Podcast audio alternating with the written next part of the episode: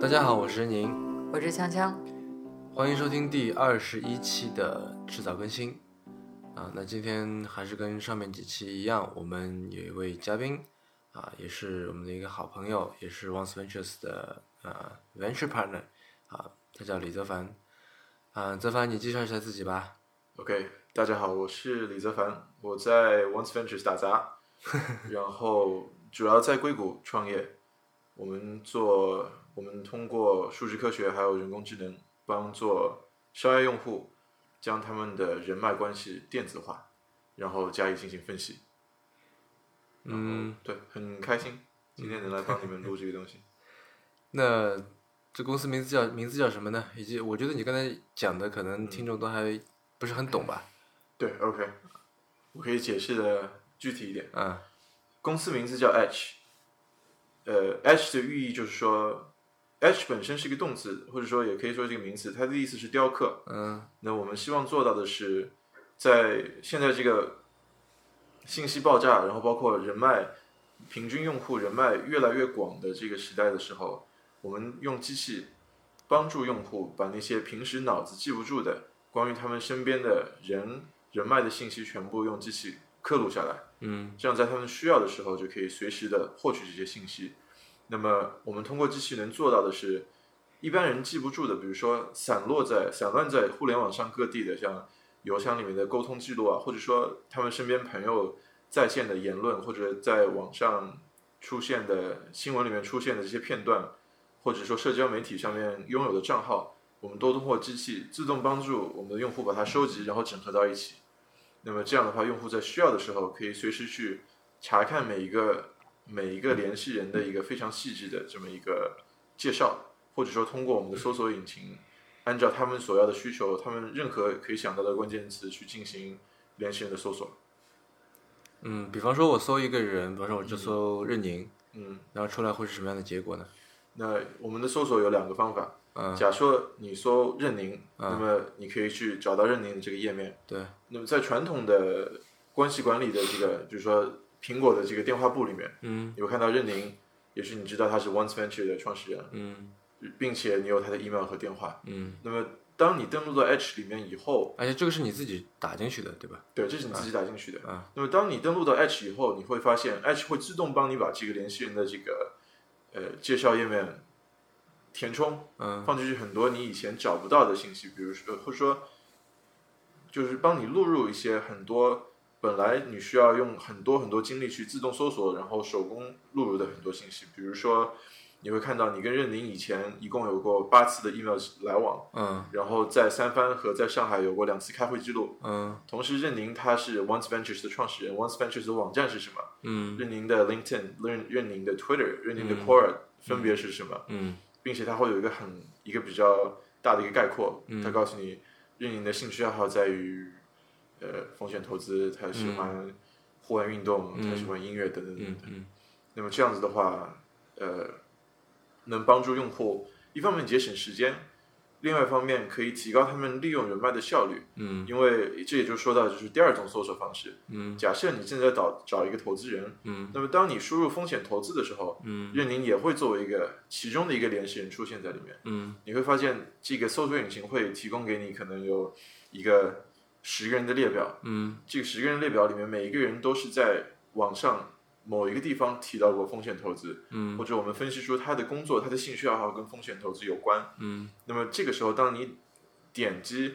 这个搜索页面的搜索列表里的每一个人的时候，你我们会你可以将它展开，看到为什么 H 的搜索引擎将这人排在这里。嗯那么也许他会看到，在 LinkedIn 上面，任宁写的是 Once Ventures 的合伙人，嗯在 Twitter 上面，他经常发布跟风险投资有关的这些 tweets，嗯包括在 Quora 上面，他回答过风险投资相关的问题。嗯那么，所以这些过程在原来是一个需要很多个不同的步骤，嗯并且通过很多个不同平台才能完成的一个操作。嗯那么现在 H 将你的整个网络或者整个人脉电子化以后放在一个地方，嗯就可以可能在几秒钟之内完成。呃，那我有两个问题，嗯第一是说，就是 Edge 现在是以一个什么样的形态出现？它嗯是个 App 吗？还是个网站？还是个什么？对我们第一个第一个产品是以 App 的形态出现的，嗯以一个一个专业的智能的人脉管理的一个 app 出现。嗯，之后我们很有可能在短期之内会做一个网站，嗯，Web 端是吧嗯对 Web 端的网站，或者作为一个下一步在考虑中会做一个 Gmail 这样 email 的 plugin。嗯，那么当你在 email 别人的时候，你马上可以立即的看到这些人嗯的、或所有的信息。啊，那这是第一个问题。第二个问题是，呃，如果说，比方说现在我搜投资风险投资，那应该会出来很多人嘛？这样会不会造成信息的过剩呢？就可能我搜搜一个投资，然后网上所有投资人都蹦出来了，然后两百个，是吧？呃，不会，因为它是会基于你自身的社交网络里面去进行搜索的。啊对，只有你认识的人里面去做投资。嗯第二，有一个排名嘛，在做排名的时候，比如说优先化处理的有，主要是两个大方向。第一嗯个是它出现的频率，它提到投资越多，那很明显越那个越它的可能性越高。第二个，我们做做一些基本的语义分析。嗯那么在做 NLP 的时候，比如说做一个 keyword extraction，嗯那么我们可以大概的分析出来这个这个我们所谓的 tag 这个标签嗯在这个人身上有多准确或者有多少的重要性。嗯所以基于这两个事情，我们可以进行一个进行一个排名，做到就是说最最相关性最强的人最在最顶上。也许你看到，就算你有一百个联系人都提到过投资，嗯。你看到前十个或者二十个，几乎可以知道最能帮到你的可能是哪几个人。所以这个东西的最大的一个集合是，就是它是在我的这个通讯录里面在搜，是吗？对，它对会通过你的通讯录，或者包括你的 email 的邮箱，嗯嗯将你跟你有关联或者有过沟通、有过交流的人嗯，结合在一起，形成一个人脉网。嗯嗯嗯哎我打个比方，这个是不是，嗯，可以说是一个更加智能化的 LinkedIn？对，可以，可以，这是一从产品的角度来讲，可以这么去想。你可以说它是更加智能化的一个联系部，也可以这么说，或者你可以说它是一个更加偏向人脉的 CRM，而不是更加偏向销售的这么一个软件。嗯嗯呃，有很多个比方可以去做。完全一样的产品，我们还没看到过嘛，嗯所以我们在做它。嗯嗯。但听起来好像是，嗯，我想说是不是，比方说苹果公司来做这个事情会更简单？嗯，苹果公司想要做这件事情未必简单，主要是就我们之前呃跟很多人聊到这个事情，有一个比方就是，假设苹果、LinkedIn、Facebook、Twitter 大家都要整合在一起，我们说我们做一个全世界通用的通讯录的话录的话，嗯其实比如说谁来做这件事情，谁来主导这件事情，嗯嗯呃，在这个其中的 stakeholder 就是相关的这些利益链也好，关系链也好，反而更加复杂了。嗯而第二点是在于，我们是我们找到的这么一个市场，其实是，呃，很多公司暂时暂时还没有想到去做的一个突破口，就是暂时是一个非常细分的市场。嗯呃，将一个人脉智能化，最早期其实最最多使用的人群还是以商业目的为主，见的人交流的很多很多的这个人群。当这个突破口突破以后，随着包括随着时间的成长，以及随随着信息爆炸越来越严重，嗯我们再希望突破到可能身边或者说在科技前沿的 early early adopters，嗯，然后之后再到普及到大众之内。嗯所以在这个时候，应该不能说打的时间差，但也可以说是还是说找一个小的突破口钻进去。嗯嗯大公司暂时呃未必吧，嗯不一定会去就挑着它去做。嗯，所以说这是算是一个技术导向的项目，对吧？一半一半吧。对，嗯我觉得技术是一个技术导向是我们其中很重要的一个元素。嗯呃，但是所有的公司都不能都不能忽视市场导向的重要性。嗯嗯嗯，所以就不能说好像酒香不怕巷子深这样子的。对，呃，我觉得这个是永远都不会这么说。嗯嗯，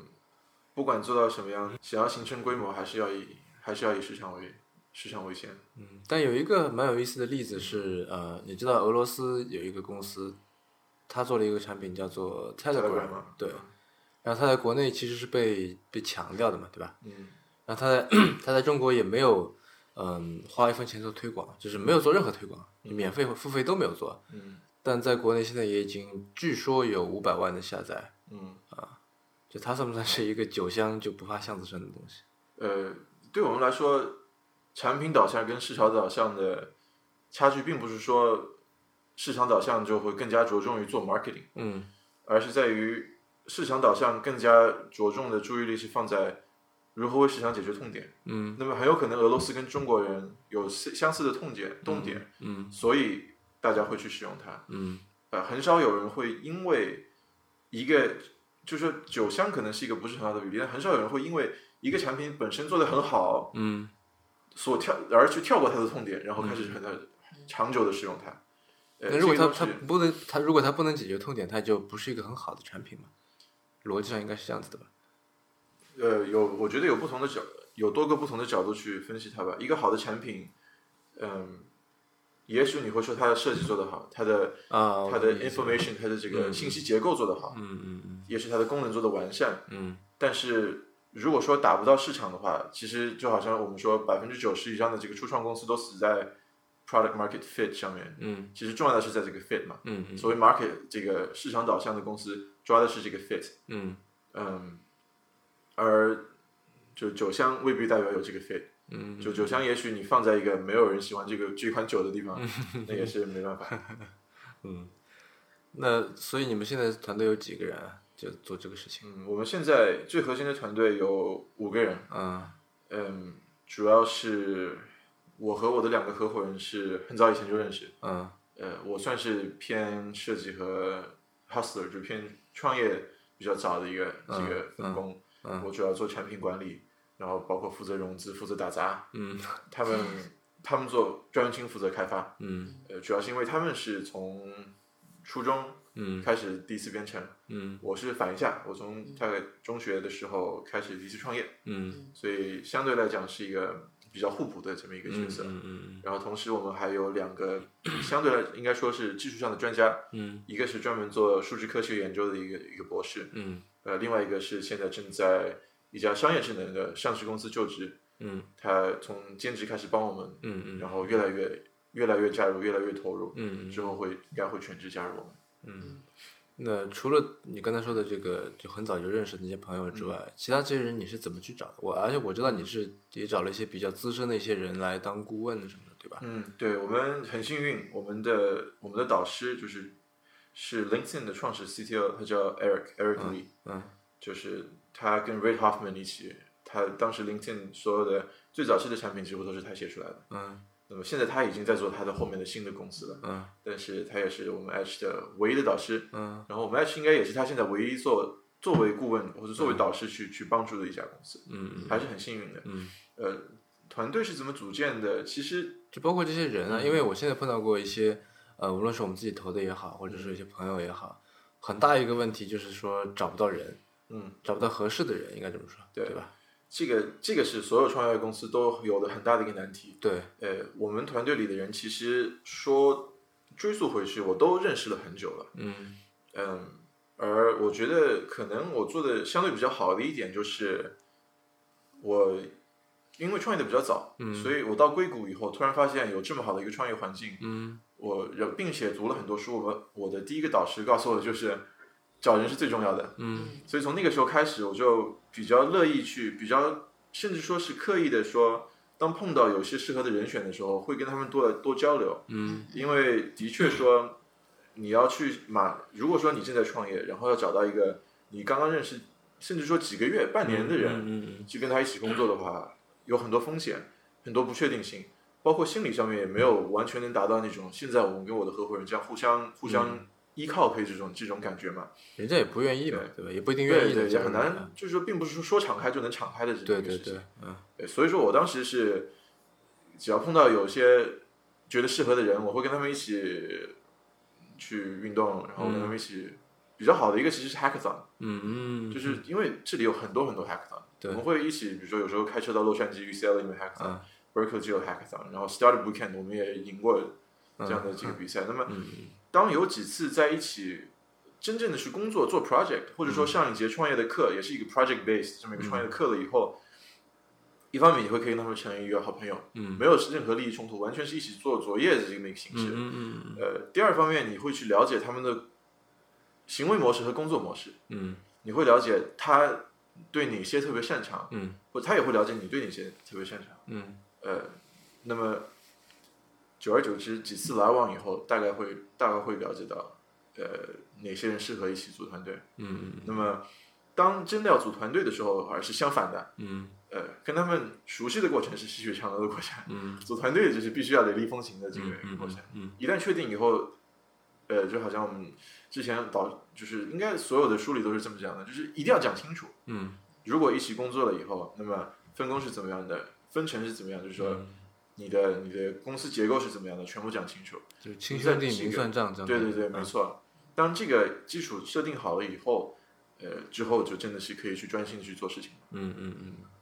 我记得你们团队里面好像是都是来自各个不同的国家的，对吧？呃，对我们团队不能说超级多元化，但是、呃，我们三个人里面有中国背景的，比如说我是中还是中国国籍嘛，嗯，我的两个另外两个一起跟我之前休学的合伙人是美国国籍的，嗯呃，一个是 ABC，还有一个是孟加拉移民过来的一个、嗯嗯一个人，所以还算多元化。嗯嗯。那你觉得这个多元化有带来就给你带来平时怎么说呢？实质上的一种进就是怎么说帮助嘛？因为呃，我观察到的一个现象是，很多公司开始为了就大公司啊，为为了多元了化对而为了多多元元化化而多元化，嗯，他可能是在追求一个政治正确，对吧？嗯对，要有要有是是那个 minor minority，要有女性怎么样？嗯啊、包括就平时的这个雇员也好，董事会也好，对吧？嗯都有这种。但是，嗯、也许啊，也许它就是这个多元化，除了政治正确，除了说更就说出去更好听之外，并没有给它带来嗯很实质性的好处。嗯，对，我觉得这个没有错，因为特别我觉得是在一家初创公司里面，这个为了什么而什么这样的嗯词语，应该是最好是不要出现的。对，呃，我们这边也是相同。其实要说多元化本身，呃，在团队组建的过程当中，它并没有在我们的考虑范围之内。嗯呃，团队组建的过程当中，完全是以性格上面、工作上面契合，还有嗯技能上面的互补，嗯而以及互相的尊重吧。嗯还有说同样有一个同样的目标，就这些是我们所考虑到的所有的因素。嗯呃，多元化只是你可以说是缘分吧，嗯机缘巧合。嗯嗯，对对，是一个偶然。所以说，呃，你要说很多创业的人，大部分创业的团队会，特别是创始团队会，也许会比较单一。嗯那么它其实是一个，可能是因为背景上面类似，所以导致性格上面更加契合，嗯所以说导致的这么一个一个元素。那么嗯我们算是可能比较幸运，就比较跨国界的契嗯合。嗯嗯。对，呃，我想问一个问题，就是我知道你是很早就到美国来了，对吧？中中学就过来了，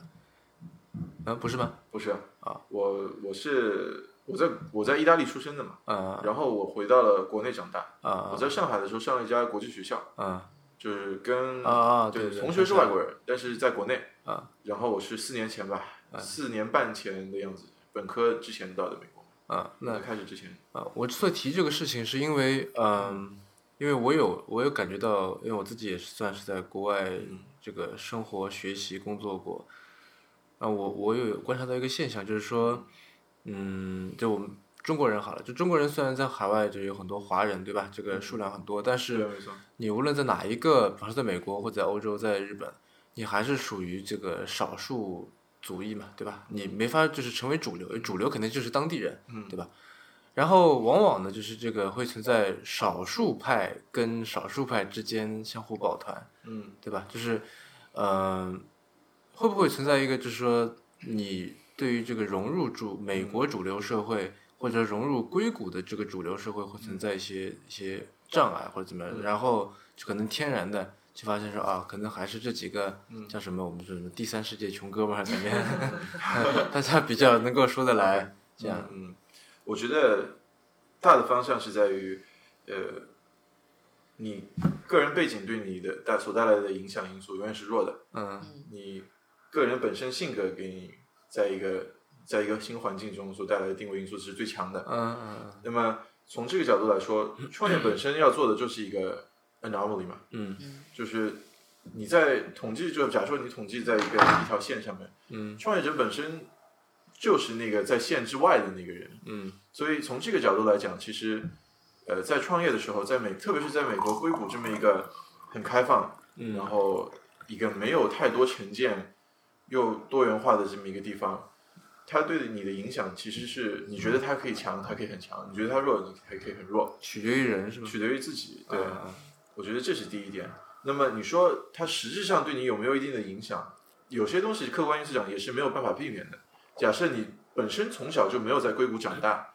那么就好像很多这这里的同学在国内说，我的我的朋友就是做这个的，我的朋友我的另外一个朋友开了一家什么公司，嗯或者我父亲的这个同学他又是拿了一个风投，的确是没有这样的资源。嗯呃，但是假设做站在一个起点上面的话，我觉得在这里不管是黑人、白人、亚洲人，其实都是可以做到一样的事情的。嗯，对。呃，我倒不是说就是人种上面，嗯就是可能这个事情更多的是在文化层面上面，嗯对吧？就是他们从小就知道，反正他们就看橄榄球、看棒球，那这两个东西其实对中国人来说相对比都比较陌生，对，对吧？然后嗯呃，你也看不懂为什么他们这么喜欢这个运动，嗯那他们喜欢那些球星、歌星等等，嗯你从来都没听说过，嗯，是吧？就我觉得可能是这方面带来的这个障碍会比较多吧。我觉得这方面对于一个在这里上学的学生来讲，影响更大；嗯对于一个创业的人来讲，影响有时候还小一点。嗯因为在这里做创业的人，还是像之前说的一样，不同的太多了。嗯，要是如果说在硅谷里面，特别是创业的这个 geek 的这个行业里面，嗯最大的共同语言其实还是就很 geeky 的，就是说，嗯就是说，对，比如说你说喜欢 Star Star Wars 也好，喜欢聊 AI 也好，嗯喜欢聊机器也好，喜欢聊未来也好，嗯这个才是真正的共同语嗯言。啊，我懂了。所以说，呃，这个从文化上面给你带来的影响是有的，也、嗯也就有些是抹不去的。也许你没有办法跟他一起聊棒球，嗯但是如果说你们两个都是创业者的话，嗯我相信你们很容易就会一起聊到，嗯就会一起聊到科技公司嘛。嗯嗯，所以从这个角度来讲，我觉得也不是很大的问 题。好吧，就是你们的共最大的共同语言是 Swift，这是正 感觉是吧？做前端的，对哎，刚刚你提到你其实是在从中学的时候就开始创业了，嗯，就为什么会从那么早开始就自己想要做一些事情呢？那个时候你做了哪些项目？对我做的很多啊乱七八他糟在的事情。他 在卖水母，我知道。对，其中有一段时间卖过，把水母当做当做宠物卖过。嗯，最早的时候家里人影响嘛，因为我父母是商人，他们也是、我看着他们创业。嗯呃，中学在国际学校的时候，呃，比较有意思的是，从中学开始就开始选课了，嗯有点像美国的这个方这个系统，就是嗯从中学的时候，他们会让我们可能在十节课里面选六节课，嗯然后每一节课都要走，每节课的教室都不一样。嗯从那个时候，我看到有有商业有商业管理，我就开始学了。嗯所以导致我中学和高中的四年里面，其实一直在学商业管理，也啊不能说学得很深，但是应该说把大学本科的这个我们叫 Lorative 嘛，嗯走本科的前半年的这些基础的商业东西都学过了。 ，A P 那种。呃，当时学的 IB，、对 IB 跟 AP 有点相似，嗯嗯对，还有 IGCSE，就是一共嗯四年、i b 两年，IGCSE 两年。嗯呃，所以当时在做的时候，呃，一方面对它天生有兴趣，第二方面是那个时候见到了一些一些应该说一些对我影响比较大的教授吧，然后他们给我们的一些他给我的一个建议就是说，你要去想象，当你有一个点子的时候。不要把它埋在一个写下来放在信箱里就丢在那边了，嗯你就想着想着想着也就不想了。你应该说，当一个人，他说他举个例子说，当一个小孩他想要造一栋楼的时候，他会发现，也许他楼造不出来，嗯但是我们希望看到的是，他造不出一栋楼，他可以先造一栋楼的模型，嗯也许有了模型以后，他可以把它进一步的做成一个更大的模型，嗯做更大的一个模型以后做一栋小楼，这么一点点做上去。嗯呃，所以从这个角度来讲，这个现在我们敬业创业说的 iterations，嗯迭代就是迭代的这 个、这个概念从，其实从那个时候就就比较就开始影响我了嘛。 ，M V P 是吧？对嗯 MVP，、所以在那个时候我就想到，既然在课里面学了这么多，然嗯后平时又很有兴趣，为什么不开始尝试？嗯那么像刚刚我们提到的水母，水母是我高中做的一个东西嘛。嗯呃，我本来很本身当时很喜欢动物，很嗯喜欢养宠物，养过什么蟒蛇啊，这个鲨鱼啊， 呃，海龟啊，陆龟我都养过。嗯所以看到水母的时候，我觉得，哎，这个东西是一个很适合。当时我的角度是，这是一个非常精细的小的 niche 的市场，嗯但是它本身的素材很适合做营销。因嗯为那个时候我正好在读 viral marketing，嗯所以我想那干脆就卖水母，把它当做一个营销的实验嘛，看看能做成怎么样。嗯结果就卖，然后在微博上面就开始有粉丝嗯啊，然后就慢慢的有了钱以后，开始就淘宝店赚了钱以后，然后实体店分销赚了钱以后，有了一个网自己做了一个电商，有一个网站，嗯，当时很早以前域域名就叫学点母，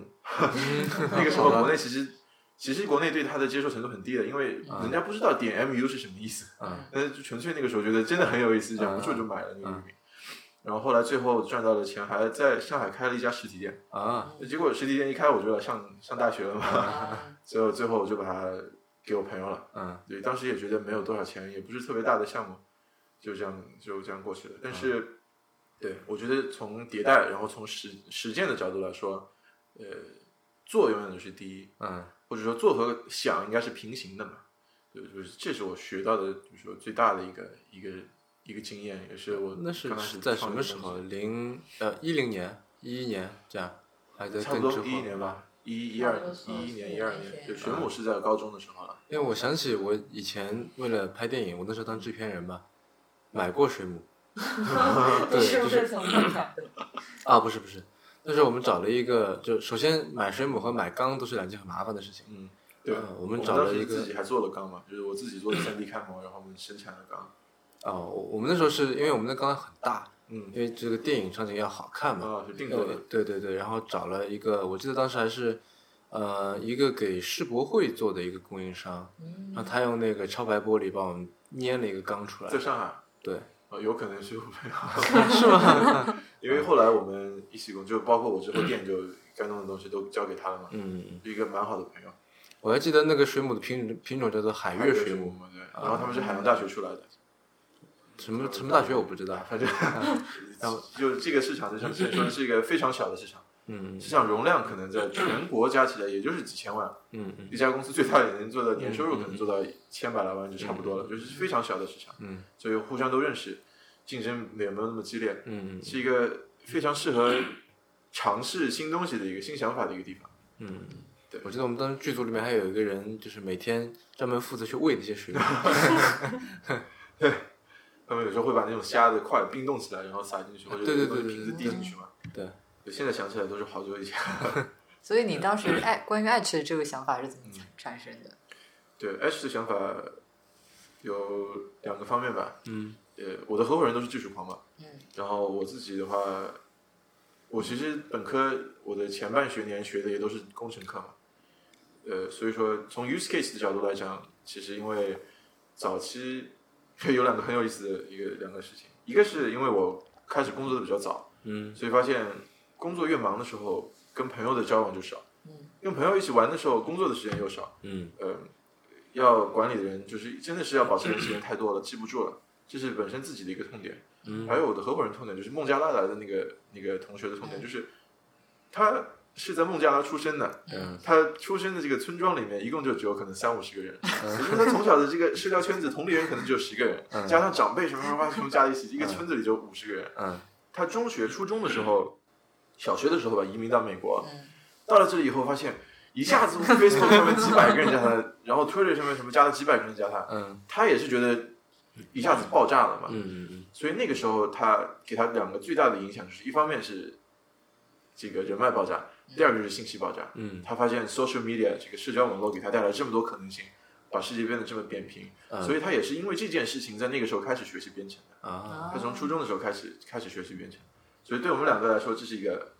这是一个从市场的角度来使用这个 use case 角度来讲的一个嗯一个一个一个灵感或者一个嗯契机。嗯我们我们团队其实都非常非常相信，就是人类的未来其实是人类保持人类的感情，但是结合上机器的计算效率。那么也就是说，对我们来说，以后比如说机器或者是人脑的延伸吧，嗯我们有一个讲的很常用的一个 phrase，就是说，呃，机器是叫 the externalization of memory 嘛，嗯是把你的把你的记忆外置化的一个过对程。对那么想到这里，然后通过，同时也从一个可能从一个历史的角度去看它，嗯，呃，有很多很多怎么说？也不一定是机器吧，我觉得纸笔也算是吧，对吧？对，纸笔是工具的一种嘛，应该可以说工具吧。就我就说也算外置化这个这没个记错忆吧，对吧？对，外置化记忆，纸笔也是外置化记忆对，好记机器性是不一如个烂笔头这样的，没错没啊，错，机器是一个可能就是效率升级的几几亿倍的这么一个对对对一个一个技工具嘛。嗯，那么我们当时就是讲到这个方面了以后，我们觉得从历史的角度来看，有嗯很还包括从心理学啊，或者说从医学的角度来看，其实有很多很多理论是讲一个人可以同时最多最多极限跟一百五十个人保持联系，嗯其中五十个人会是关系比较近的，剩下一百个人是关系比较弱的。嗯但是你看现在平均每个人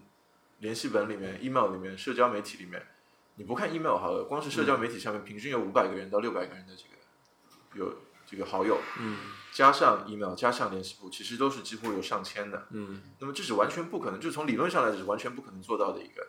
一个不可能维护的一个关系网。我是觉得，因为就是呃，由于社交媒体出现，以微信为例好了，嗯其实对保持联络这件事情本身的定义，我觉得也在慢慢发生改变。，对，呃，我的微信上面有就是上千个好友，嗯，呃，我相信就是我还不算多的，我我碰到过好多人，就是有对好几对个对微信号，对吧？对，每个都加满了那种。对啊，对啊，加满是上限是五千嘛，对啊吧对？对对，嗯，然后我也就很疑惑，我问他说这么多人，就是那当然他是就第一是比较比较呃 social 这个人，嗯对吧？第二是可能也是出于这个工作需要嗯哼，啊，比方说他是做投资的，打个比方，或者嗯他是做创业或者怎么，然后嗯、呃我说那这么多人你都认识吗？你都还记得吗？他说我记得啊。我说这这怎么可能，对吧嗯？然后因为我也看到过哪篇文章说，就只能有一个很小数目的人，嗯但是就他就说啊、呃因为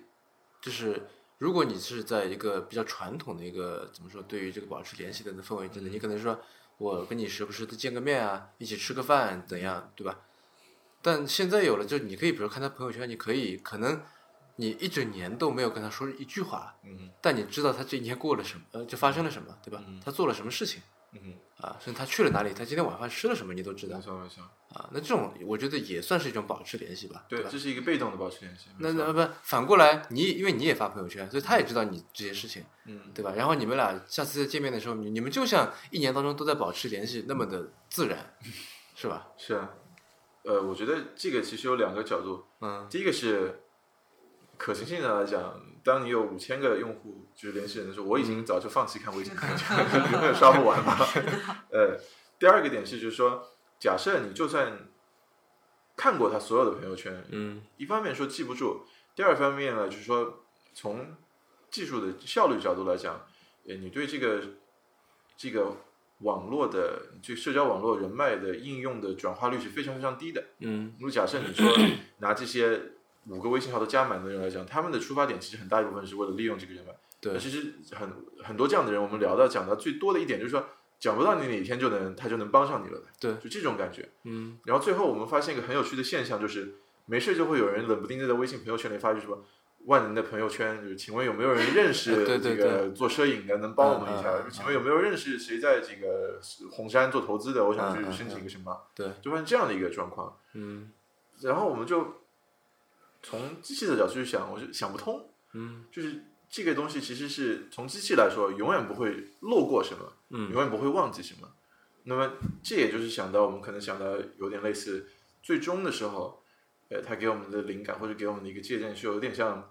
就科幻片里面外星人的虫巢蜂巢的思维，就是一个人一个虫子受到了什么，剩下的虫子马上就能分享到。嗯一个虫子想要去得到什么信息，它可以从所有的它这个虫子的这个群组里面去抓取到同样的信息。嗯那么类似的来说，我们可能完做不到完全那样，但是可以做到比它稍微退一步，嗯就是你的社交圈里面所有的人可以拿来分享的东西，你可以你本身理论上可以看到，但是没有时间看到的东西，嗯理论上可以记住，但是没有这个精力、没有脑力记住的东西，嗯全部通过机器帮你记住。嗯那么在你需要的时候，随时都可以抽取出来。嗯就好像之前说，你需要找风投的时候，嗯你有五千个人，可能里面五千个人里有一千个人发过十，每个人发过十条跟风投有关的这个信息。嗯那么在这个一万条信息里面，我们可以帮你做筛选，可以帮你做优先化，嗯然后推荐出来你最需要的那一条。嗯就这个是真的是只有机器才可以做到的，因为嗯我们发现人性本身是贪婪的，嗯就是从那个叫 Dunbar's number 的这个角度角度来说嗯，嗯我们就真的是脑子只能记住一百五十个人，嗯那么，但是当真正你能认识，你发现我明明可以认识一万五千个人，我就算记不到，我也得认识，这嗯就是本性，我们的本性嘛。我不会说我认识不了你了，我今天我说我不跟你聊了，我我实在记不住了，太多了，很少。 嗯呃，因因此我们就发现，出路肯定不是让大家少认识一些人，嗯出路肯定是通过机器人提高大家的这个对信息的利用的效率，对人脉利用的效率，所以才去决定做这么一个事情。啊，哎，刚才你说的那个邓巴数，我的嗯这，我觉得这个一百五十个人其实是一个动态的过程嘛，对吧？嗯它不是一个说我对到一百五十个人了就到顶对，了，它是一个在一个迭代的过程。呃，对啊，对啊，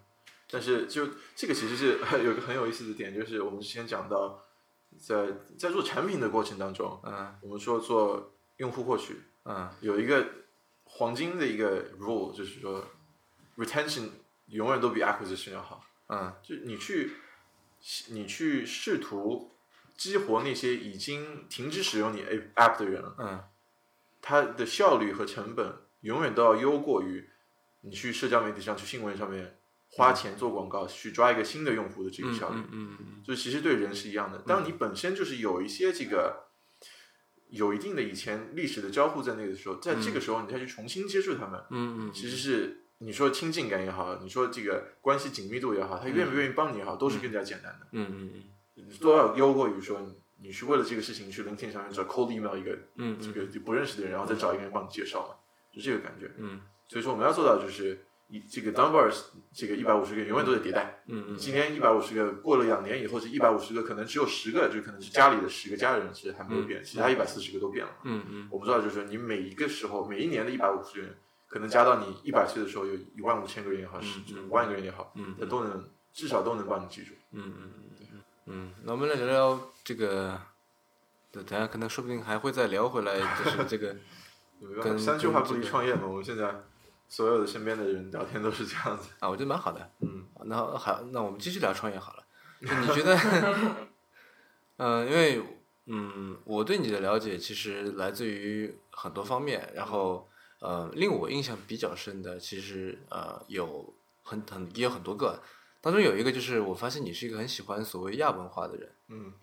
对吧？那当然，对年轻人会喜欢这些，我觉得很正常就。是一些小众的一些对，就比方说滑，比如说滑板，比方说极限运动，对吧？嗯这个死飞单车啊，是包括说养一些很稀奇古怪的这个宠物、啊、刺青等等啊，嗯嗯呃，那就我觉得年轻人估计都会喜欢这些，嗯都会感兴趣。那像那个 Vice 上面有很多相关的视频，大家都在看，嗯但是很很少有人会同时喜欢那么多嗯啊。一般就会可能我会喜欢个一两样嗯啊，然后你就是不但都很喜欢，而且你都这个身体力行的去做了，对吧？去尝试，嗯呃，然后你觉得就这种小众文化的这种精神，嗯呃，对你有就是，或者我们还是聊创业好了，对你嗯创业有什么影响吗？因为我呃前段时间看了一一篇文章，嗯它叫我忘具体标题我忘了是记不记不太清楚了，但大概意思就是说，现在的创业者不好了，是因为他们不听摇滚了，嗯这样那就可能摇滚呃再往前就是那个。呃，在硅谷出来之前，对吧？嗯那那个时候的种种反文化运动，那个时候的这种嬉皮文化，对吧？嗯啊、我觉得都是对硅谷有影响的嗯啊、那那个时候的，就是所谓的这个摇滚或者嬉皮，那是一件很小众的事情虽然可能到现在也不算大众，但至少说比现比那个时候要来的要流行了，是啊对吧？那那个时候的这个小众文化。孕育出了一批硅谷的这个先驱者，对吧？像什么 Ted Nelson 啊，嗯包括那个现在还在被叫做什么大啊不 LSD 之父的那个叫 Tim Timothy Leary，我记得嗯啊，就类似这种的，他还说什么 LSD 是上帝给年轻人的礼物什么什么的这种，是是啊那小众文化跟创业之间，你觉得有什么样的关系呢？对，这刚好我本来我就是想到，因为这几天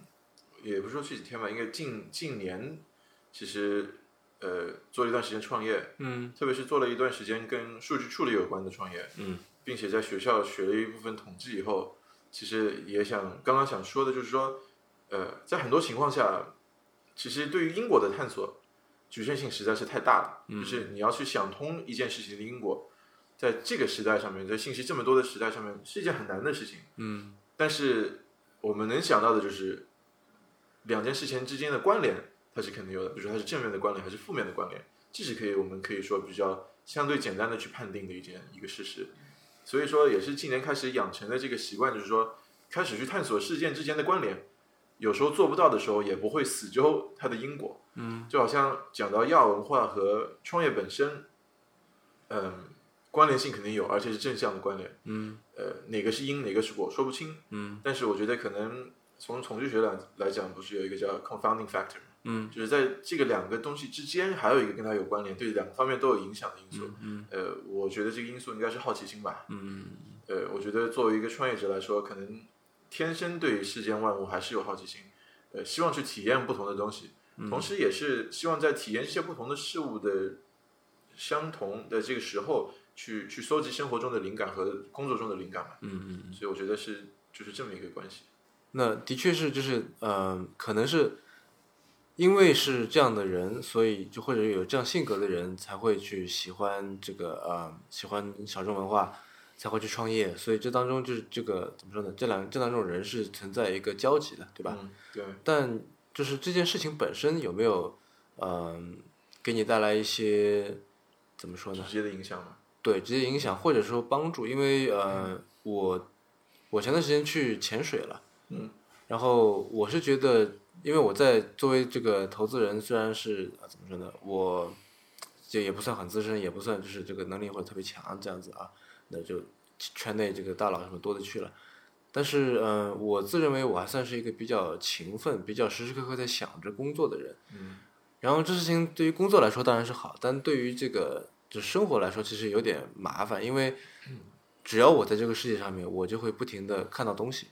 对，啊看到东西我就会跟这个创业、跟这个科技、跟我的工作等等联系起来，我的脑子会不由自主去做思考、去做联想。就联想没错。啊、然后我在潜水的时候就完全没有这个，所以觉得嗯特别放松，因为那感觉是在另一个世界嘛，对吧？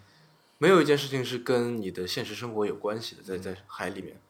对啊，所以就我觉得潜水对我来说是一个非常好的一个放松的方式，嗯啊，没错没错，这个其实有同感啊，因为就像你之前说的，其实你也是以一个创业者的心态去去做投资这件事情嘛，对，我们都可以感受得到。呃，就同样的，我们在路上走也好，跟朋友聊天也好，你会发现所有的事情最后都会跟创业关联上嘛。嗯不光是说三句话不离创业这么聊，嗯就所有的你看到的事物，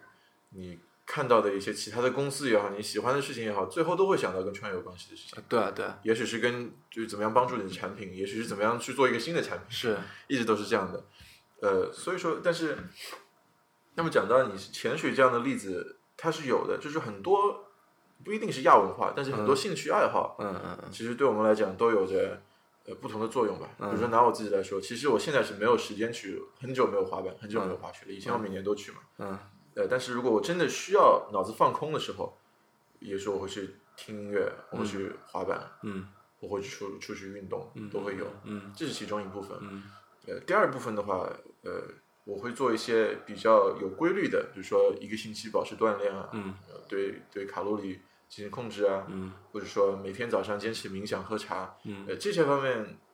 反过来是对自己的一个训练吧，或者是对自己的控制，嗯，呃，我觉得这一点就是说是在于我之前看了一本关于禅的书嘛，嗯就叫就是叫《禅者的初心》，应该相相信大家都很多人都知道嘛，嗯，其中有一句话我每个人理解都不一样，但是我比较大的一个感悟，那句话说，呃，如果你自身本身是怎么说呢？如果你不能整理好自身的话，嗯也没有办法去整理你身边的事物嘛。嗯呃，这是也是近年来讲对我就是之之前的迭代以后，嗯，近年是真正工作的这个中，我觉得我启发比较大的一件事情。嗯嗯嗯所以说，有些时候我的一些兴趣爱好、一些亚文化，呃一方面是解压，嗯一方面是一个当做一个修行吧，当做一个对自己的控制啊这么一个训练。嗯呃，当然其中还有很多它会附带过来的一些优一些好处，嗯比如说我在运动的时候也会做到气压的效果。嗯比如说我在冥想的时候，它其实是帮助呃帮助你集中思想的一个训练。嗯那么在工作的时候，你会更加的专注。那、它有都带来这样不同的这个、这个好处。嗯嗯那么就好像我的合伙人他就没有喜欢那么多亚文化，但他很喜欢打游戏。嗯就他有一个其中就特别喜欢打那个反恐精英 CS:GO，嗯，然后他他打到以前每天晚上睡觉之前都打一盘，嗯，然后他打到全国的比赛，就是能拿能拿到排名，就是这样子。睡觉之前打一盘，这种不是越打越兴奋的吗？ 对他他需要这样解压，嗯，一天的这个解码以后，他需要这样释放一下，也有嗯嗯呃，所以说呃，他的我觉得我们喜欢亚文化也好，喜欢这些不这些小这些兴趣爱好也好，嗯在工作之外，嗯呃，我觉得有一定的关联性吧，但是对大家来说都是对每个人说都是正常的，就是我嗯们也学到了一点，就是、就算你再热爱工作，嗯一个人就是还是不可能永远都只在工作的，嗯嗯这个还是我觉得需要一个一个比较平衡的一个生活和一个心理状态吧。嗯嗯嗯可能我的另外一个合伙人他学过医嘛，他会更加了解，就是嗯比如说当你同一件事情压抑了很久，嗯同样的事情无法只想其他事情以后，你的荷尔蒙会积压起来，嗯最后对其实对你做判断也会有有一定的影响吧。嗯我们这边至少每个人都会有一些自己的兴趣爱好。嗯哎，其实你们刚刚聊到就是关于亚文化和创业之间的关系，嗯我觉得除了好奇心之外，可能还有质疑和反叛的精神。比方说，我觉得典型一个例子就是火人节 （Burning Man）。嗯嗯嗯去参加火人节的，就很多可能都是湾区这边的创业者啊，包括嗯比如说我们知道的两个投资人，他们几乎每年都会去 Burning Man，、对吧？嗯对，嗯嗯然后你其实可今天能他们又去了，对也是羡 慕，对，本来也想去的，然后没买着票。嗯那我们应该找一段时找一找一个时候一起去，我说你们应该值得去的。嗯嗯我觉得在大多数人眼中，去 Burning Man 或者说在那边所看到的人，可能会觉得说不是那么普通，或者不是那么正常。嗯但是正是因为这种不正常，呃，我觉得才很多时候就是怎么说呢，激发了你的这些灵感，或者说让你做出一些不一样的事情。嗯嗯呃，没错了，但是我觉得有一点可能比较呃危险的，就是说不要为了给自己贴标签而去做一个对对对要给自己对对贴标对签的事情嘛。嗯因为创业本身就是一个不正常的事情，嗯而不正常本身是没有一个归类的。 对，也许说 Burning Man 是一个很多不正常的人都喜欢的一个共有一个一个共同点，嗯，呃，但是就不要把自己弄得骑虎难下。 嗯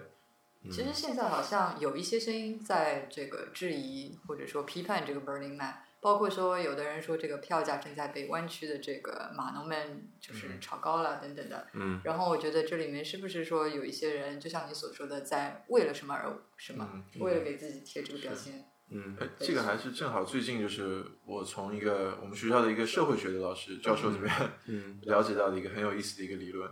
就是他教的是从社会学的角度去看创新和创业嘛。嗯那么其中一个很有意思的一个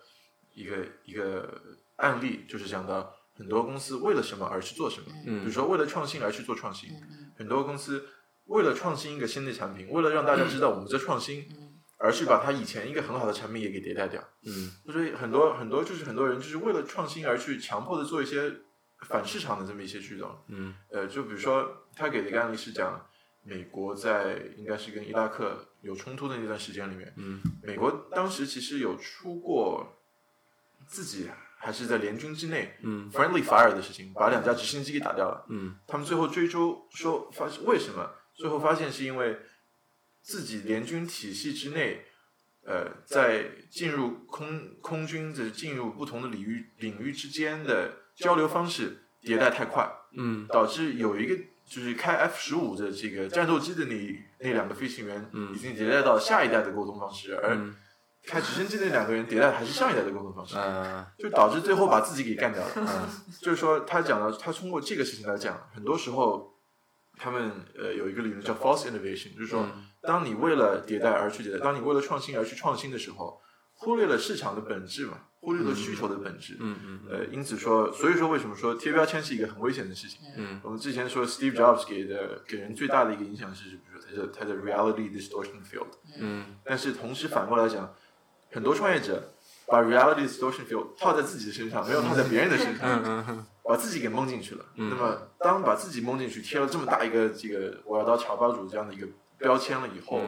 呃，就好像是等于是给自己挖坟墓嘛。嗯呃，所以我觉得这是一个需要非常谨慎对待的一件事情。嗯当然，你本身很享受 Burning Man 这样的活动，嗯本身就是觉得这是对的，或者说，也许在 Burning Man 那边有很多志同道合的朋友，这都没问题嘛。嗯可能是在只是在心底里面，有些该承认的事情就应该承认，嗯对自己要要要那个，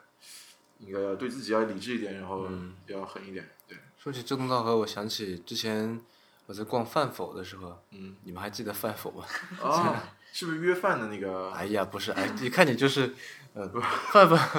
饭否是中国，中国对于这个的怎么说？Twitter 在中国的复制，啊，OK，他做的事情就那个这个饭否的负责人叫王兴，就现在是美团的嗯啊、然后他是就做了饭否，然后饭否做的不太好，嗯然后就是呃，他就跑去做美团这样，但是饭否现在还在，嗯然后饭否的这种运营啊等等，就是都是美团在出钱，嗯饭否在当初做的还蛮大的，但是它到现在就是那个饭否旁边还有贝塔贴在那里，嗯它是一个就从来没有把贝塔拿下过的这么一个，嗯就它的当时竞争竞争对手是新浪微博嘛，嗯啊，就是，呃，然后张小龙在饭否上面有一个账号，他在上面叫做 GZ Allen，就广州艾伦嘛，这样，嗯它里面有一句话就是说以后招人就是有一个终极的问题，就是问说你喜不喜欢摇滚？如果是如果是否的话，那就就不要了这个人，这样，嗯对啊，我觉得这可能某种程度上也算是一个怎么说呢，这个一个 filter 这种感觉，对，这个就是其实我们讲从数数据处理的角度来，就是 false negative 嘛，就是当你为了效率而去做一件事情，要批量做一件事情的时候，有时候剔除这些 anomaly 也是没办法的。嗯但至少你确定可能百分之九十五的是对的嘛。对，嗯也在这个硅谷的这个怎么说呢，嗯创业圈，然后还在年轻人的圈，对吧？嗯然后还在就你是那个 UC Berkeley 的嘛，对吧？嗯所以你应该会接触到很多有意思的人或者有意思的公司，嗯有意思的想法，嗯对吧？你有没有什么就这方面可以聊一聊的？嗯，每个人都，其实这里接触的每个人都很有意思。嗯有一个我觉得让我印象有点深刻的人，其实我跟他一点都不熟，但是我见过他，就是我跟他认识是因为创业认识的。嗯他当时在 Berkeley 的一个创业机构里面当负责人，然后我记得当时他也在创业，呃，不能说他是做的最成功的，呃，同时我也不喜欢通过一个人的成就去去去 judge 他们，去去审判他，啊，呃，我喜欢，我觉得过程本身也很有意思。对，那么当时我是因为这个事情认识他的，给他贴上了创业的标签。嗯过了五年，呃，过了两年之后，我发现原来在他创业之前，他是一个民间艺术家，嗯，在创业之后，他又回到了一个民间艺术家。什么叫民间艺术家？就是他自己会，他喜欢做音乐制作，然后他喜欢画画，嗯然后通过做音乐和画画去去维生，嗯就是这样的一个人。我觉素得人艺术家，嗯，就是类似，就是说，他的两个最大的我们说 passion，嗯嗯在创业和在在音乐和可能画画的制作上面，嗯嗯然后他就在这个两面之间跳，在两面之间跳。之前他创业做完了以后，没有想到他会就放弃原来的创业的这条路，我不知道他公司是成功了还是失败了还是怎么样，又回到去全心去全心去做音乐。我觉得这个很纯粹嘛，嗯，所以他就是个专业的音乐人了。他也不是个专业音乐人，他也跟我们差不多年龄嘛。他嗯接受教育又是在 Berkeley，Berkeley 也没有音乐学院，你要嗯说他是专业的也未必，嗯但是他至少做的不错，嗯就是他至少音乐那边也受到一定认可嘛，嗯所以他才能活得下去。嗯还有一个当时很有 意思的，是一个创业者吧，他是一个，他是一个研究人员。嗯然后我当时是在 Singularity Summit，就是讲 Waitrose 我讲起点理论的这个一个、嗯一个会议的时候跟他聊到的。他读了两次本科，嗯一共他一辈子也就这么几十年吧，他用了八年去读本科。嗯他说我本来本科学的是物理，嗯学了物理以后，发现物理的研究经费拿的不多，然后意思也不大，我想学医了。然后他回去就学医学，嗯学医学八年本科毕业了以后，嗯他发现医学跟物理还有跟科技结合起来很厉害。嗯后来他做博士的研究是纳米机器人，啊怎么样放到人的血液里面去，让人家甚至长生不老吧，应该说嗯嗯，嗯就在起点理论这个 Ray Kurzweil 写的那句那本书叫《起点很近了》，就 Singularity is near。对，啊这本书我我发现好像今年和去年在国内特别火。我第一次接触到的时候就是四年前吧，去参加那个会议之前我读这的。是一本很老的书呀。对非常老的书，嗯就今年我朋友圈里面看到很多人在读嘛。好吧，这所以本书的是一那个场个合中文的官方译名应该叫《基点临近》。嗯啊，对，应该就是这本，对，就里面就写到的其中一个点就是在于，当你的血液里面放进纳米机器人以后，也许你以后发心脏病以后，还有两个小时可以慢慢悠悠的走到医院里面去，叫一个救护车说我心脏病发了，嗯这个我我血液它已经停止给我的血液里面供氧了，嗯但是纳米我这个纳米机器人还存储了足够的氧气让我继续活下来，继续正常运作，嗯就它是真的是在真真切切的做这件事情，嗯所以我觉得这一些是启发非常大的。你要说创业公司创业者，有太多太多很有成就又很年轻，可能十几岁不到二十岁就把公司卖给微软了，嗯或者他在在十几岁的时候就已经开过两做过好几个 app，有几几百万几千万个用户，这样的人真的很多了。嗯我觉得嗯，都很厉害。嗯，对但是让我记得最深的就是这两个，他我觉得他呃，对于他们来说，成功未必是创业成功吧。嗯对于他们来说，可能真的是活得很纯，这个才是真的 anomaly，这种东西，嗯真的这个是算于异类吧。嗯嗯，就你觉得活得纯的人是异类吗？在现在的社会里面，我觉得活得纯的人蛮异类的，嗯对。而且有应该说有条件去能活得纯的人也很少啊了。嗯嗯，好吧。哎，你刚才说的那个纳米机器人，让我想起我们之前在看了一部，其实是去年还前年的一个老片，嗯，叫《超验骇客》，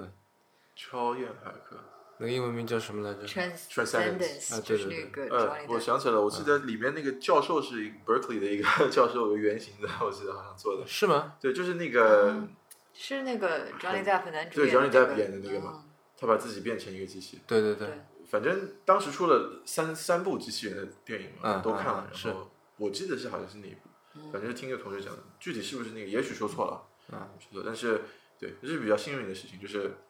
呃这还是跟我们生活的这个环境很相关的。嗯我曾经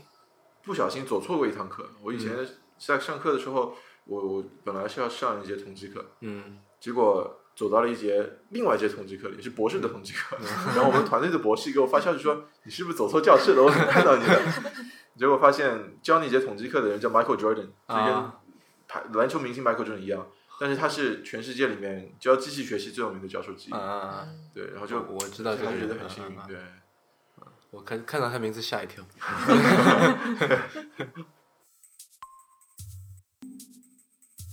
嗯，那嗯我们其实给每一个嘉宾都有一个算是固定单元啊，一共有两个小话题，嗯当中的一个是说你想象当中的五年以后的你和你身边的世界会是怎么样的？嗯嗯，呃，当然变化很大，很难预测嘛。嗯但是五年就之后，想象吧对自己的话，五年之后肯定还在创业，不是在创业，就是在创业的这个中间的休息期。嗯假设这一家公司能做的结束，也就失败也好，退出也好，也许会有这么一个休息的点。因为嗯我对自己，我觉得理性的来讲，一家公司对它的承诺还是要到五到八年，肯定还是有的嘛。嗯就很有可能还在做这家公司。如果做得快的话，也许会在准备下一家公司，嗯或者正在休息，但嗯是之后还是会创业，这是肯定的。嗯，我觉得五年后的世界是一个让人很期待的世界，不，就我说对吧我说五年以后你身边的世界，对吧？对我身边的世啊界，因为对，就是说我的意思也是说，我身边的世界也很让我期待，啊因为包括跟现在工作相关，本身做的就是科技，嗯然后本身做的跟机器学习跟人工智能也有也有一定的关系，呃，这个方面对我的影响还是很大的。我觉得从生活也好，然后从工作也好，从市场也好角度来讲都一样，就是我觉得 AI 会融合到很多很多我们生活里面去。就你也许看到现在这个自动驾驶车也好，呃以后在线的自动的人工智能的写信的这个秘书也好，它也许它会代代替掉很多人做很多很多事情。嗯但是我觉得五年的之后，也许是正在一个冲突期的时候吧，嗯呃，不能确定，但是肯定会有这么冲突，就是在于互联网和人工智能给我们的世界和所有的产业链所带来的是提高的效率和更大、更加大的透明性吧。嗯就透明性可以保证可信度，可以保证信息的公平，嗯但同时带来的就是说，它要抹掉以前市场里面黑暗的东西。嗯这是我这次上一次回国的时候，跟一个做这个经纪公，就是 P 二公司的一个朋友聊的很多，很有意思的一点、就是，营销。我当时觉得营销本身是一个，应该是很适合被 ML、被 NLP 这样的这个科技去改造的一个市场，因为你要对你要对营销进行分析吧，你要知道它是否准确，你要知道它碰到了哪些人，对是否有效等等等等。是然后最后讲到的很大一点就是说，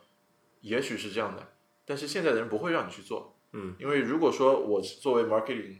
这个 manager，我作为这个营销的公司的营销负责人，如果说用了这个软件的话，嗯我在台下拿东西拿到回扣的可能性就加大大降低了。啊哈，所以这是我很好奇的，就我觉得，因为我们讲了很多，我觉得有很多很广泛的东西可以讲嘛，就是嗯五年之后这个互联网跟普及啊，人口又暴增啊，嗯这个能源又怎么怎么样啊，嗯我觉得讲一些身边比较近的，比较一个 specific 吧，比较嗯这个细的一点嘛，我觉得这是我比较会关注的一点。嗯，你刚才说到透明度，就我想起来，嗯、就是我们在录上上上期节目，就跟翟宝光录的时候，嗯在录之前，我跟宝光就聊起这个，嗯、也是透明度等等这方面的问题。嗯然后他说他对最近对这个区块链，也就是 blockchain，嗯啊、蛮感兴趣，然后在在自己在学什么的。嗯啊，然后他说就是现在有很多，比方说银行，对吧？就你的账户就是其实都可以被他们去操纵，对吧？就存在这个可能性等等。嗯呃，然后他觉得这个区块链一旦推广开来，可以有很好的效果，对吧？至少说很透明，每个人都可以看到这个钱去哪里。呃，但我有一种感觉是，就是恰恰是因为这样，对吧？然后，呃，理论上银行应该来推动这个事情，或者是像慈善机构，对吧？对对，最应该做到这个透明公正的这些机构，他们最应该来做，但是往往他们也最不愿意去做，不意愿意去做，嗯对吧？因为这么做了以后，对他们来说，自己的好处是很少的。是啊。对区块链来说，我不是那么了解，嗯肯定没有翟宝光那么了解，所以到时候你可以把它博客发给我，啊让我去听听看。啊，在那里面没有对讲，包括其没有实这讲样对， 那对反正我回头也可以去找他聊，再问他。嗯嗯呃，我觉得这个是一个必然的一个事情吧，嗯就是说，呃，人性本人性里面本身有贪婪在那边，嗯嗯呃，但是冲突迟迟早会在的嘛。嗯。那么也，但同时也是，其实我们在追求效率的同时，也追求一个公正性嘛。嗯或者说，机器给我们带来效率的同时，也会带来不可避免的公正性。对，所以我我是一个对科技就本本身是对对于带着乐观的这个嗯嗯嗯，这个心理去看待它的。大多数创业的人都是这样吧？对对对，嗯也许对于 AI 可能是部分悲观的，就是比如它太太过强大还是什么。嗯但是我觉得科技对于世界的整合、融合或者改造，我觉得这是几乎很难避免吧。嗯嗯只不过我觉得五年之后会是一个，所以说五年之后是一个比较有意思的节点，嗯不是太近，嗯，也不是太远嘛。对。呃，然后最后一个小话题是叫做 One More Thing，嗯就是说啊、请你推荐一本书或者一个 App 或者一件硬件一个硬件产品或者一位值得关注的人，一件值得关注的事情，呃，或者说一个你去过觉得挺好玩的地方，嗯或者说一种你吃过觉得很好吃的，但但可能很多人都没有吃过的这种食物，嗯反正就是啊、这么一任个何东西任何对人都，可以你觉得值得说出来、值得跟大家分享的这么一样东西？嗯，我觉得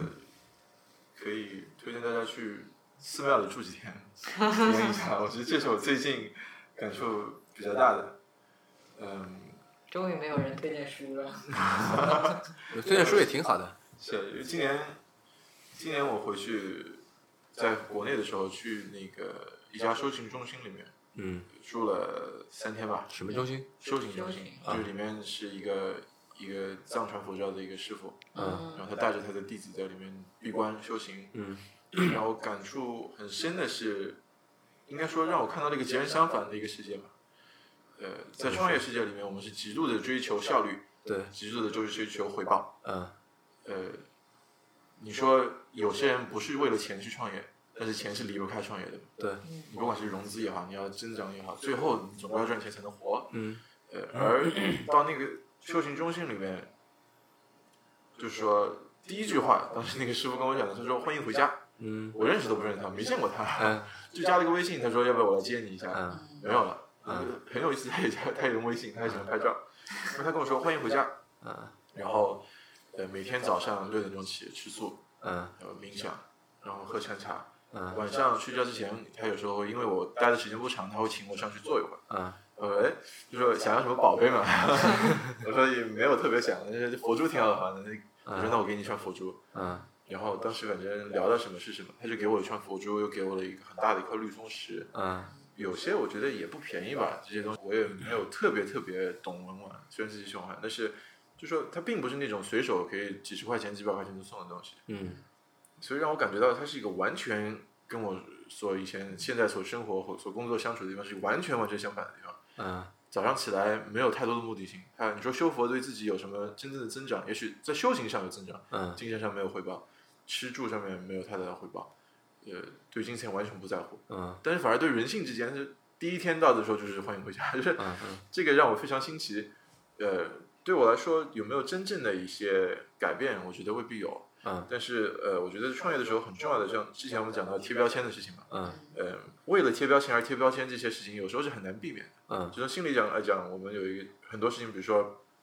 我们因为喜欢一件事情，所以导致慢慢的开始喜欢跟这件事事情相关的事情。对它到底是不是你真的喜欢的呢？不一定。嗯呃，还有是我们叫在在做研研究的时候，有一个事情叫 confirmation bias 嘛。对当你在做一个研究的时候，你已经认定它的结果的时候，嗯那么你在整个研究的过程当中，你都会去偏向于找跟这个结果有相关性的一些材料，嗯嗯这些是真的是非常非常难避免的。嗯呃，但是我发现，当你去体验过几种截然不同的这个思考方式、行为方式了以后，可以相对有效的帮你排除掉这些所谓的为了贴标签而贴标签产生的这个自己对自己的偏见吧。嗯所以我觉得推荐大家去，不一定是去这个寺庙里住，就是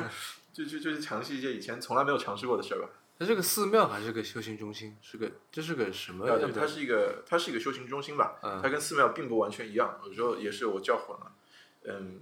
这寺庙可能我们想的更多是大家去普通人都可以进去，可以去烧香，可以去拜对佛嘛。对对对，呃，修行中心的话也分佛教不同，大乘、嗯什么大乘佛教这样的更加开放，嗯大家去拜烧香拜佛，而藏传佛教更加注重的是师傅带着自己的弟子，然嗯后大家进行修行，嗯所以那个是一个修行中心，它里面也有很多佛像，也有烧香的地方，也有这个祭拜的地方，嗯，呃，但是是一个更加相对封闭的一个环境。而且相对没有寺庙，就是没有寺庙做的那么那么的，好像说到处都是放这个歌啊，或者然后嗯到处就全部都在烧香，而是说，呃，就真的是好像一个私塾一样的，就是这个老师带着这个弟子，然后每天我们早上就定好一起吃饭，然后一会儿就一起打坐。所以你是剩下的住时间在就里随面便的做家什么对，住在里面。有网络吗？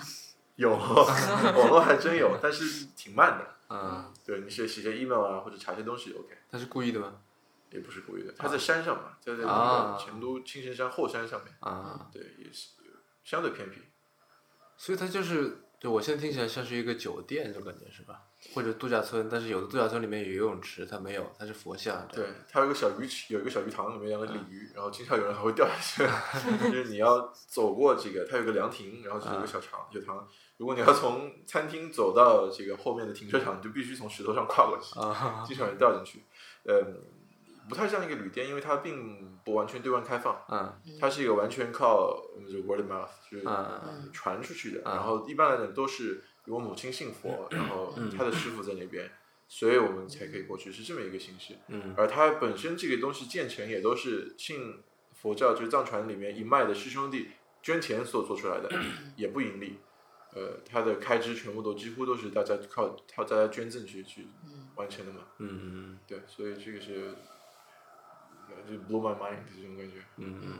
所以你本身现在是还不信佛的，对，是我吧不信佛，我对它很好奇，然后我这个书架上面有很多很多佛的书。 对，我看到了。对，然后我明天每天早上也起来冥想，嗯我觉得这是就因因为美国这边叫 Zen Buddhism 嘛，嗯就是可能学佛和学禅，嗯禅可能是佛的一部分，有些人觉得，嗯也许有人说佛是禅的一部分，嗯 呃，很多人把禅当做一个哲学或者当做一种生活方式去学习吧，对，而佛教的好处也是在于，呃，特别是我所接触到的佛教，它其实注重的并不像好像你去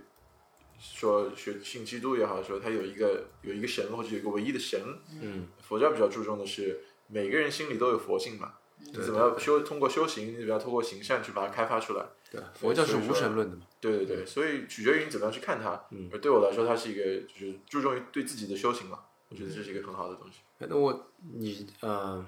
因为你平时是个创业者对吧？嗯，呃，所以你你刚才说到说你会不由自主的会用一些怎么说呢 KPI 去量化自己。嗯，那你就去修行完就就 before after 修行前和修行后有什么样的不同吗？嗯，你自己觉得？嗯，有多个小地方的不同。如果说非常非常明显，说我信佛了一年以后，今天突然什么什么做什么事情效率都更高了，这是没有的；写法更快了，或者做设计做得更好，这是没有的。呃，但是有一个比较明显的，同时也是我从我们导师这边感受到很多的，就是那个 LinkedIn 的创始人 Eric 这边导感受到很多的是，呃，我在学禅的时候，里面有一个概念，就叫他说，呃，如果说你的心是一座湖。嗯当你心不稳的时候，这个湖面是波涛汹涌的。嗯天上的月亮在湖面里看起来它不是一个月亮，嗯你看自己在湖面看起来也不是自己。嗯嗯，而当你的湖是平静的时候，它像面镜子，倒映出来的月亮就是月亮，你就是你，嗯而别人也就是别人。然后他在这个里面讲了，就是说跟有些跟一些身边的人相处，无法完全理解的人相处的时候，假设你是一面有风有浪的湖，嗯你再努怎么努力的去分析它也好，再怎么努力去推测它也好，嗯你看到的最最准确的，也就是湖里那个经过被模扭曲糊的、经过嗯扭曲的这个一个倒影嘛。嗯而如果说你能以一个完全平静的心去去去接受它，然后去观察它的话，你才可以看到一个准确的人。嗯然后他说，当你能做到这一点的时候，你本身也就成为了那面镜子。嗯，就是说，你成为了这面镜子，就是别人跟你相处的时候，你倒映出来的也是他。那嗯么他也许能看到自己的影子，在于他可以跟你有共鸣，而你看到的也是，就是说你能更加准确的 pose 他。嗯但没有这么玄乎。嗯，但是这是一个，呃，我在冥想啊、修佛以后，呃，一直更加注重去去体验的一个事情。嗯嗯对，有很多时候，呃，我忘记是哪里，好像也不是谁写的吧。但是我觉得就是说，有一些，呃，作为一个 leader 吧，就所谓打杂的就是 chief of everything 嘛，呃，chief everything officer CEO，、就这样的一个角色的时候，每个人有不同的 leadership styles。呃，有一些人觉得可能像 Steve Jobs 这样的，你就你总是要 push 他们，你总是要，你今天不把这个码写出来，我明天开发会上面我就把你们名字报出来。嗯哪个地方就是谁做的不好的，你就大家都会知道，嗯这种感觉，这是一种。但是还有人有各种不同的东方法去去处理同样的事情。最危险的就是在于，还像之前说的，不做自己嘛。嗯当你本身也许是一个 nice，一个比较好，一个比较可能讲道理的人，你想去学习 Steve Jobs 而去做，你会变成一个四不像。嗯或者也许你本身是一个性子很急躁的人，你想去学习一个特别 calm，就像像 Wozniak 这样的人，嗯你也做不到，就很别扭。 呃，所以说在这个时候，我觉得我们从生活中来讲学到的是，有时候领导人就最重要的是你要去懂他们，你要去嗯呃了解他们、明白他们。嗯同时还有一个很重要的是，你要去懂得就承担责任嘛。嗯我觉得这个时候有时候比很多我们平时从书里看到的那种所谓的这个 lead 嗯要更加、更加更加有有利一点吧，嗯或者更加更加真一点，嗯对这种感觉，所以这是其中之一吧。嗯第二个就是可能工作的时候更加集中精神，是吧？对，这样集中精神，对，因为冥想的时候它要求你啊是，啊啊对你坐着你不能想事情，嗯但是你也不能分散了注意力，嗯就这也是也是一个锻炼吧。嗯嗯你可以去尝试一下冥想。嗯，好啊， 嗯，那时间差不多了我们这期就对啊这样聊吧，了很久。那我就来收个尾。 OK，嗯，您刚刚收听的是迟早更新的第二十一期，这是一档以科技创新、生活方式和未来商业为主要话题的播客节目，也是呃我们内部关于热情、趣味和好奇心的音频记录。嗯，我们鼓励您给我们任何意见、问题或者反馈。我们的新浪微博 ID 是迟早更新 FM，嗯，电子邮箱是 embrace at weareones.com，拼法是 e m b r a c e at w e a r e o n e s 点 c o m。啊、迟早更新网站的网址就是邮箱的后缀，您可以在页面右上角找到相关的链接。呃，您也可以在官网上找到我们为每一期节目准备的详细的延伸阅读啊、包括今呃这期里面呃我们这主持和嘉宾聊到的种种的这个呃这些细节，我们也会把这个相关的链接放上去啊，希望您善加利用。那么您可以在 iOS 内建的播客 App 或者各大播客平台搜索“迟早更新”进行订阅收听。我们希望通过这档播客，能让熟悉的事物变得新鲜，让新鲜的事物变得熟悉。啊，那最近也也要跟大家道个歉吧，就最近不知道为什么好像有点感冒，然后时不时在咳，这期节目也在咳，前两期也在咳，呃，可能会造成有些打断。嗯，那下次看能不能恢复一下。嗯，好了，那就这次就先这样吧，我是宁，下期再见啦，下期再见。再见。